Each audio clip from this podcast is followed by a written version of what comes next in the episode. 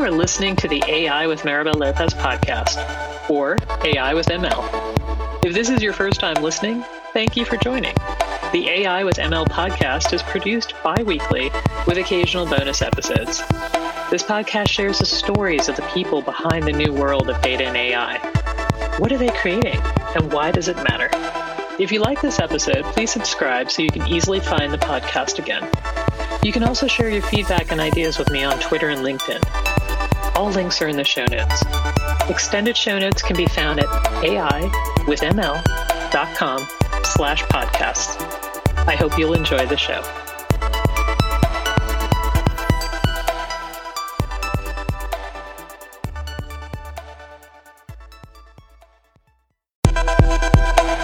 You are listening to the AI with Maribel Lopez podcast, or AI with ML. If this is your first time listening, thank you for joining.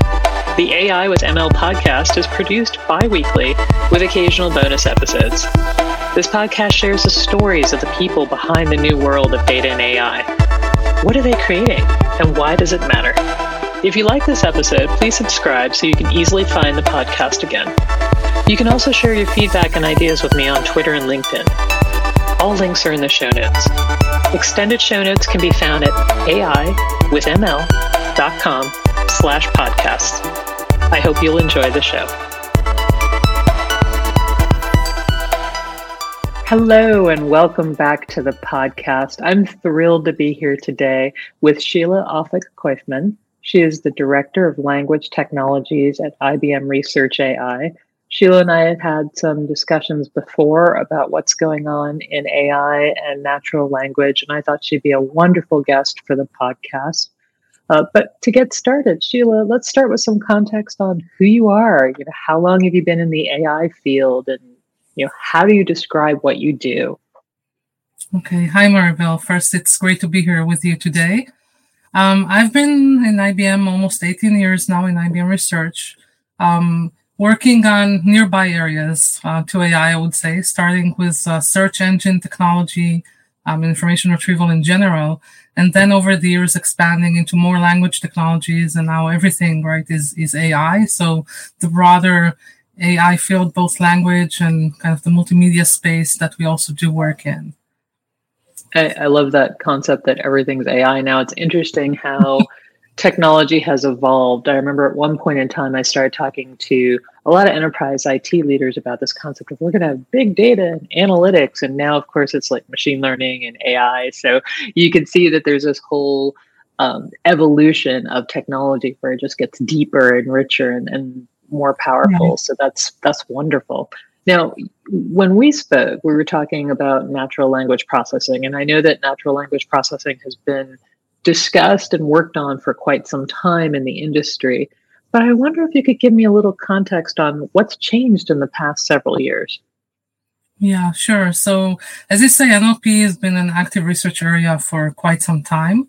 Uh, so, it's not a new field, but um, it is still a very challenging one. So, I think in the specifically in the language space, uh, we have not, you know, reached kind of the, the level of human capabilities, and we have a lot of more work to do in the recent years, you know, indeed, kind of the prevalence of AI and the entrance of the deep learning technologies are taking more and more space in this field.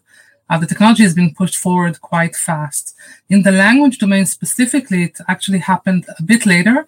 So there were a lot of advancements in technology over the past few years, but quite around, I think, 2019, that is, um, the new technologies of transformers was introduced, which really brought a big leap in terms of the capabilities um, in the language space. Um, and that helps us push, you know, the technology much faster forward and it has been evolving and improving since. And, you know, the, the capabilities today in language are such that in some tasks, even they reach kind of human level. Um, in some, we still have more work to do but definitely a big, a big leap. Yeah, I, think it's interesting. The the definitions of human levels are always really very interesting, and the expectations of what um, individuals have when you say human level. I mean, they really expect it to have all that deep richness and context of how you would actually talk with an individual. And I think that one of the challenges organizations have had is um, trying trying to match it so that we haven't overpromised versus where the technology is today, and really focusing on what can it be good at. Uh, but having said all that, I mean, it, it is an exciting field and it's really moving very rapidly. So, what are the areas you're trying to address with your research on NLP today? Yeah, so we kind of go the whole work on the full stack, I would say, right? Starting from the building blocks that that enable applications that need NLP capabilities, kind of from the bottom level primitives of parsing, semantic parsing, and understanding of text, and and up the ladder from that. So if we look at the NLP space, we are in our taxonomy, it's kind of a pipeline where we start with what we call understanding, which is really you know, if it's documents, then extracting the text and understanding what are the text pieces and, and different aspects of that. Um, and then semantic parsing and semantic understanding and things of that nature.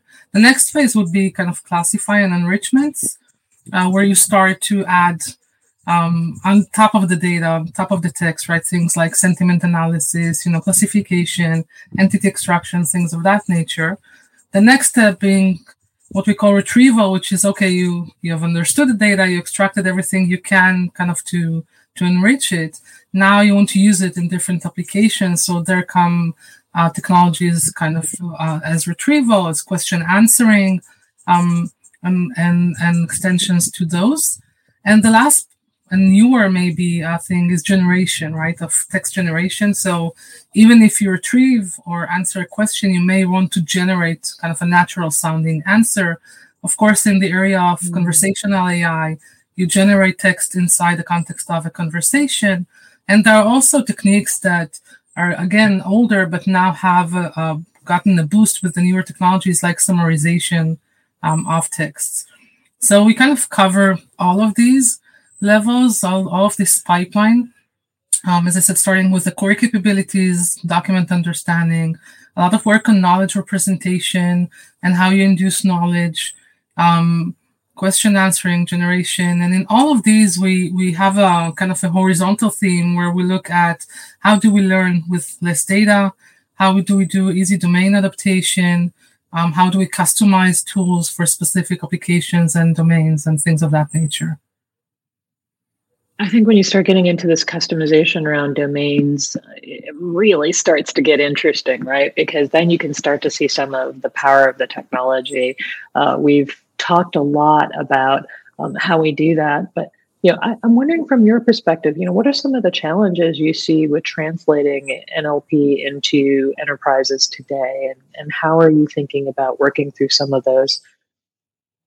Yeah, definitely. So first, we do core basic research on, you know, like the academic community and, and others.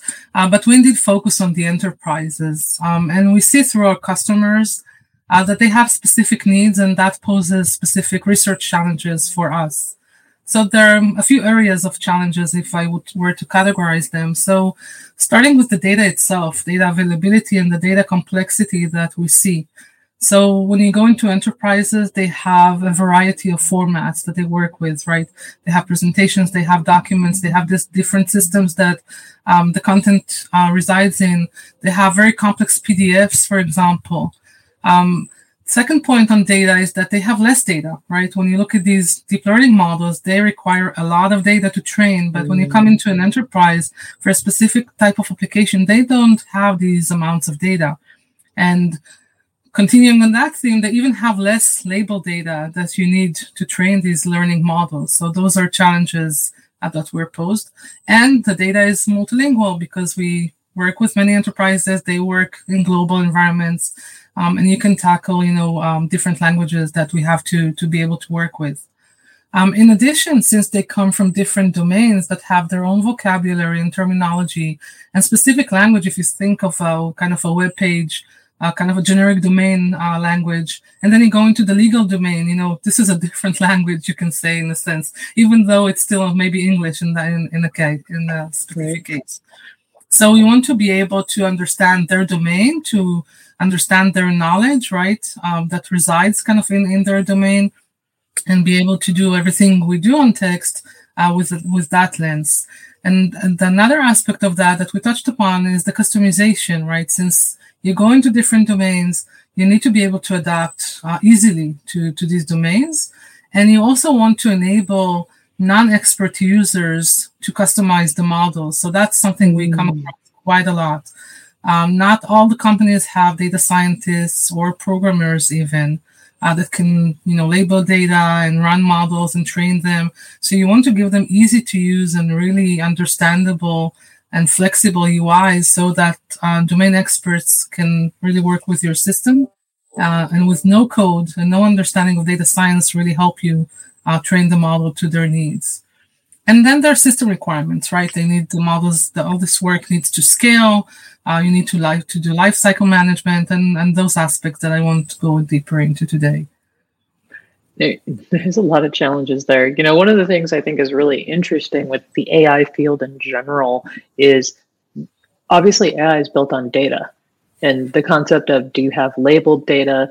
do you need to do data augmentation? I think most organizations don't think about the concept of data augmentation so that you can actually get a good corpus of information. They just say, I'm going to suck in all my historical data and mm-hmm. magic is going to appear out the other side, right? and we all yeah. want magic to appear out the other side, but it's not quite that easy. So I, I think that that's some of you, you bring up some really interesting opportunities, I think, for organizations that if they're thinking about it today and working with companies how they how they want to work with their technology vendors so that they can get to the next level. And that that domain concept is sort of uh, when when you mentioned legal it's like yes legal is a different language. Even though it's still english there are all these custom terms. And you realize as you go from organization to organization just how many custom terms there are right? So yeah. everybody seems to have their own little take on on how they want to say something and and what projects are labeled and all sorts of other things Right. So, so you you know with those with those challenges, I mean, do you think that they're that this is going to mean that organizations are going to struggle to use NLP effectively, or is there basically a workaround for this? I mean, you talked about some of the things with lifecycle management and other things. How should companies be thinking about that? So, so first, when they go into NLP applications, they indeed need to think about their data, their goals, what they're trying to do, right, and have the right data prepared. On our end, we're trying to solve with technology, right, and tools that we provide them to to go around these issues. So, for example, as I mentioned, everything we do, we're looking at aspects of how do you learn with very few examples. Um, how do you provide tools to easily label. And, and I can give a bit more details on that. So, for example, um, to do customization of NLP tools, we build tools where the subject matter expert can very easily sit and mark, you know, their data. They don't have to kind of label offline. We're building interactive tools where they work with the system. So the system trains at the back end. It shows them what it understands um, based on their inputs and and even directs them with techniques that we have like active learning for example directs them to label as least as possible data that will help you know the model get to the highest accuracy.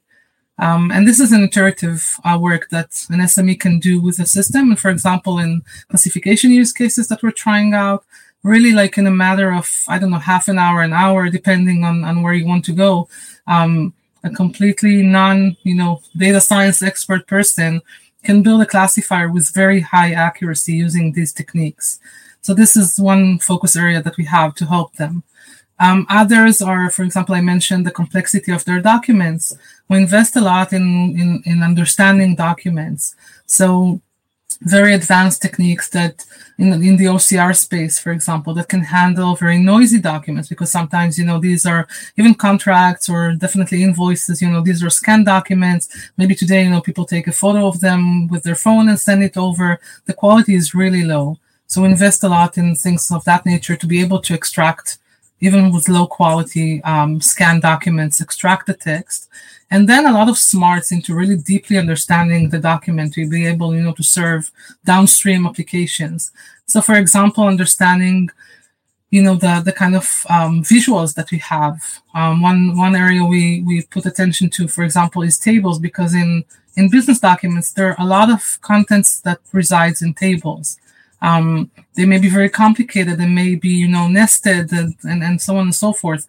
And you want to be able to treat the content in them as you treat the text, not just be able to retrieve text, but really pieces of information that are in tables or some other visuals. It can be charts, it can be images, it can be sketches. You want to be able to search for something, and if the answer sits in some diagram or some sketch, you want to be able to later on retrieve that. So you really need to understand what's in each of these uh, visuals. So that's another um, area. Um, we also want to make it usable in terms of understanding, you know, the use cases and the enterprise applications that use the um, use these technologies downstream. Okay, so another aspect that we look at is the downstream applications and enterprise use cases that use the NLP technologies. One example can be conversation. So w- when we're in a conversation context, um, although some intents are uh, predefined for the bot to handle, there is also a long tail of requests that it may not be trained to. And in these cases, for example, it falls back to a search engine that tries to bring the answer.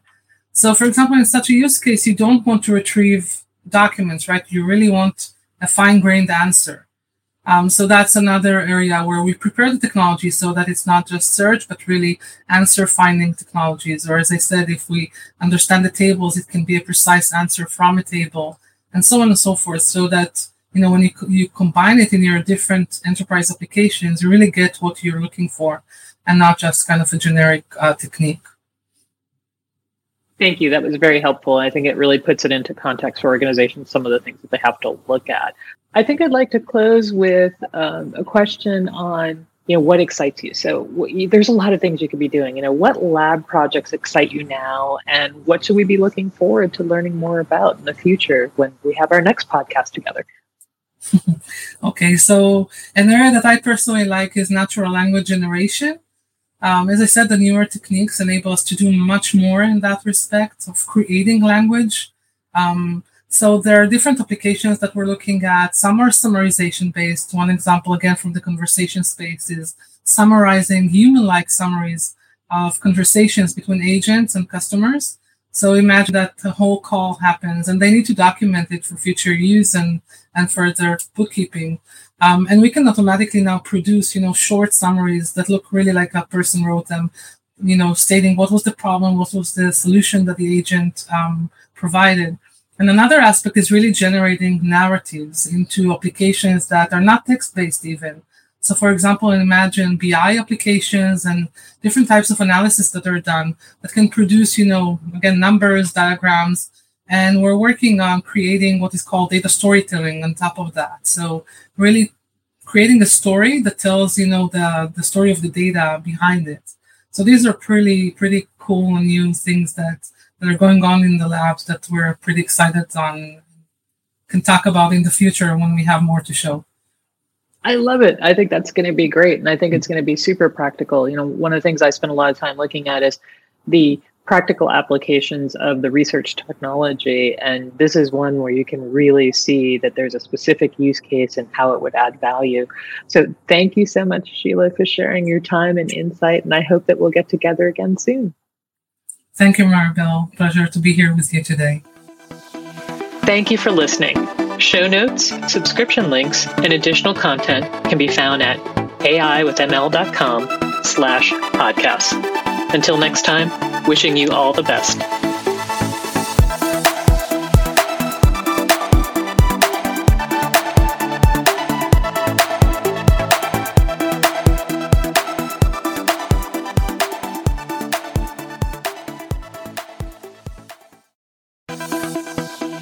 Thank you for listening. Show notes, subscription links, and additional content can be found at aiwithml.com slash podcasts. Until next time, wishing you all the best.